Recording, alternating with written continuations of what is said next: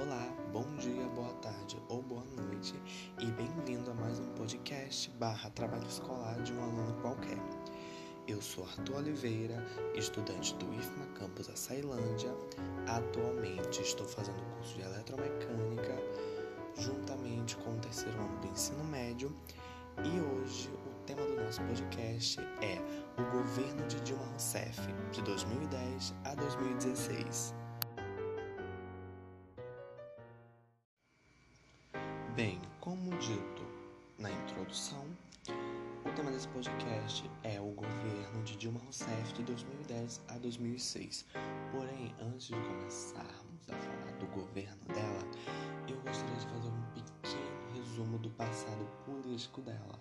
Porque é claro que ela não foi uma mulher que chegou do nada e pronto, se tornou presidenta do Brasil. Não,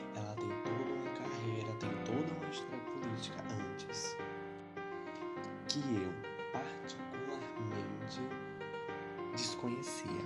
Mas também eu sou suspeito para falar, porque infelizmente essa pessoa que vos fala não é a pessoa mais atenta com relação a questões políticas e passado de políticos. Eu sei que isso é errado, até porque eu tenho quase 18 anos e eu já tenho permissão para votar.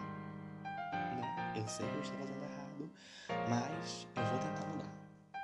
Mas agora, sério, voltando aqui, voltando ao foco do podcast.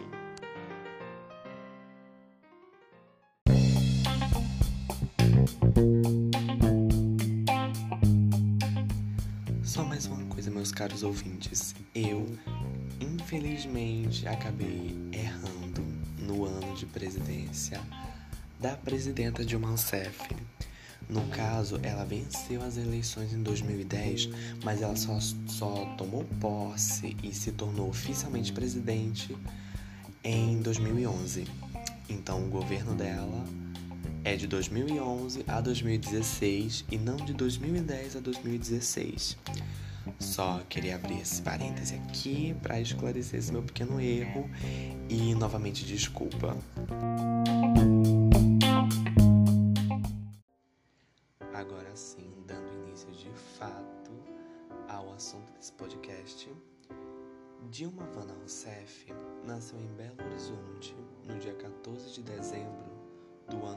1947. Com apenas 16 anos, ela iniciou sua vida política em um grupo de oposição ao regime militar que estava instaurado no governo brasileiro daquela época. Entre os anos de 1970 e 1972, ela esteve presa em São Paulo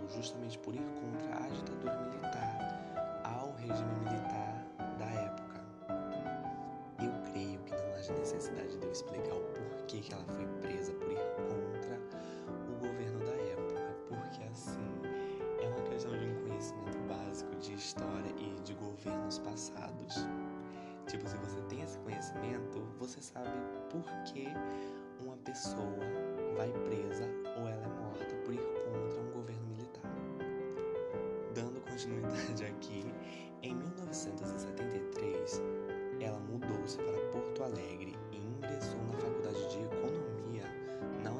Universidade Federal do Rio Grande do Sul.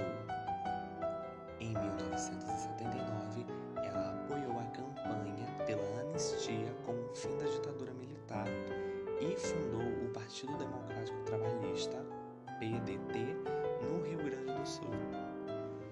De 1986 a 1988,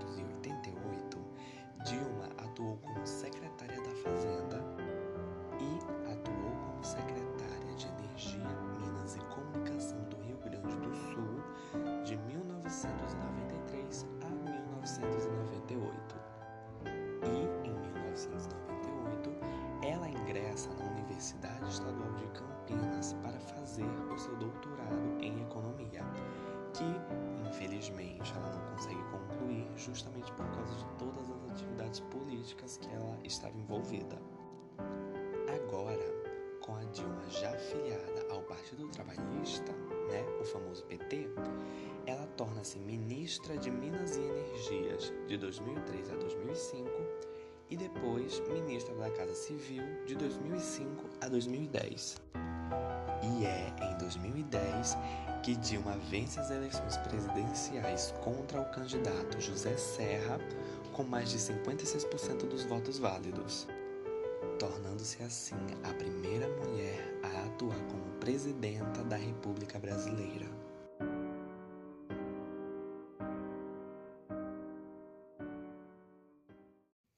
Com Dilma tomando posse da presidência em 1 de janeiro de 2011, agora sim nós vamos começar a falar sobre como foi o seu governo de fato. O governo de Dilma Rousseff deu continuidade à política de seu antecessor, que foi Luiz Inácio Lula da Silva, que também fazia parte do Partido dos Trabalhadores, o famoso PT. E justamente por isso, o governo Dilma manteve os programas de assistência social, como Bolsa Família e o Minha Casa Minha Vida, que todos nós conhecemos. Dilma, porém, assumiu a presidência durante uma forte recessão econômica mundial que também acabou atingindo e afetando a economia nacional.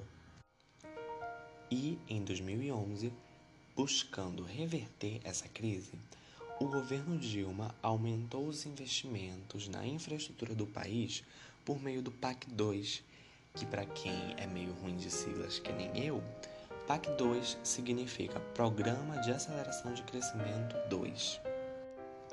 Com os países da União Europeia e dos Estados Unidos em crise, houve um estendimento do comércio com a China e com alguns outros países da América Latina.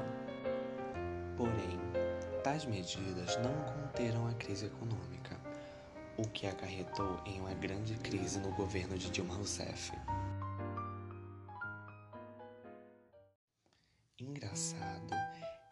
Mesma crise que abalou os setores proletarizados da população não impediu o governo de investir verbas bilionárias para que o Brasil sediasse a Copa das Confederações.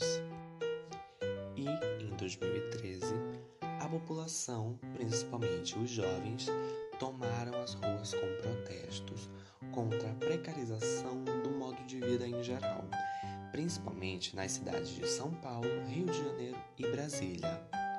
Explicando melhorzinho essa parte dos protestos contra a precarização do modo de vida em geral, é literalmente isso: eram protestos que iam contra a precarização de coisas que estavam presentes na, na vivência, no cotidiano da população.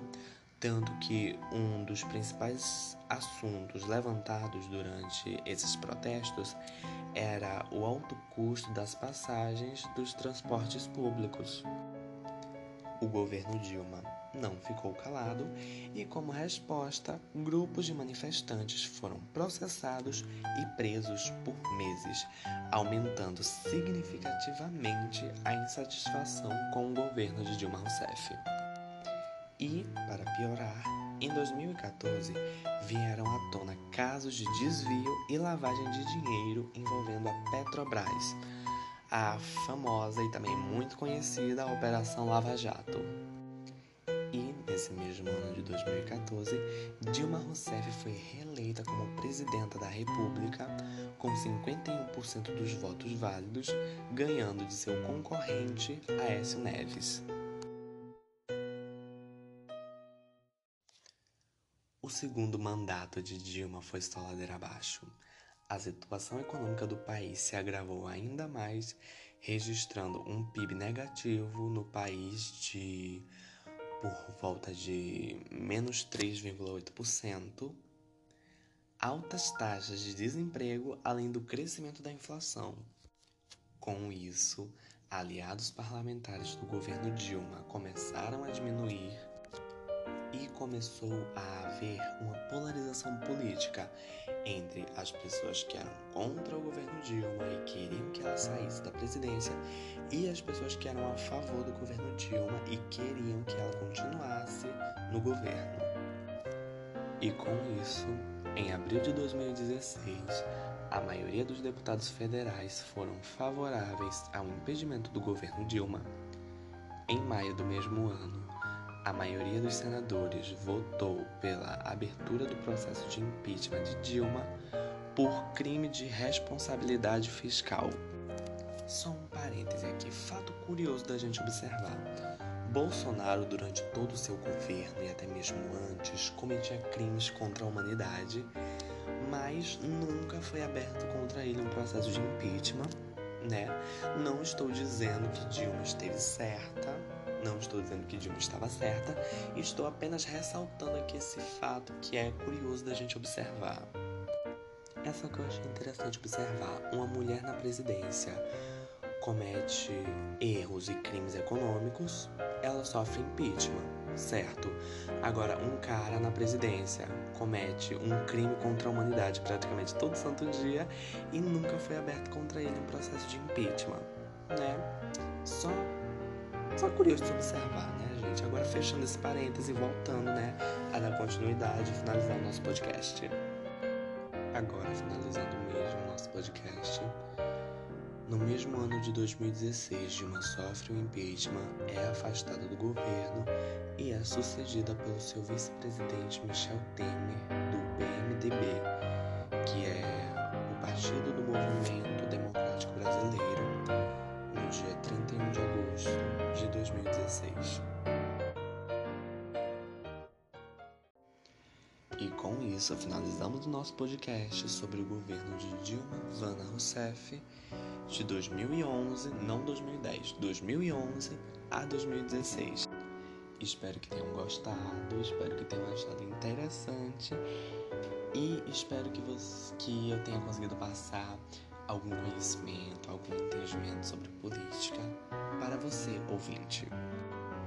Tchauzinho para todos, um beijo, busquem o conhecimento e até um próximo podcast barra trabalho escolar de um aluno qualquer. Só mais uma coisinha para finalizar com chave de ouro, fora Bolsonaro.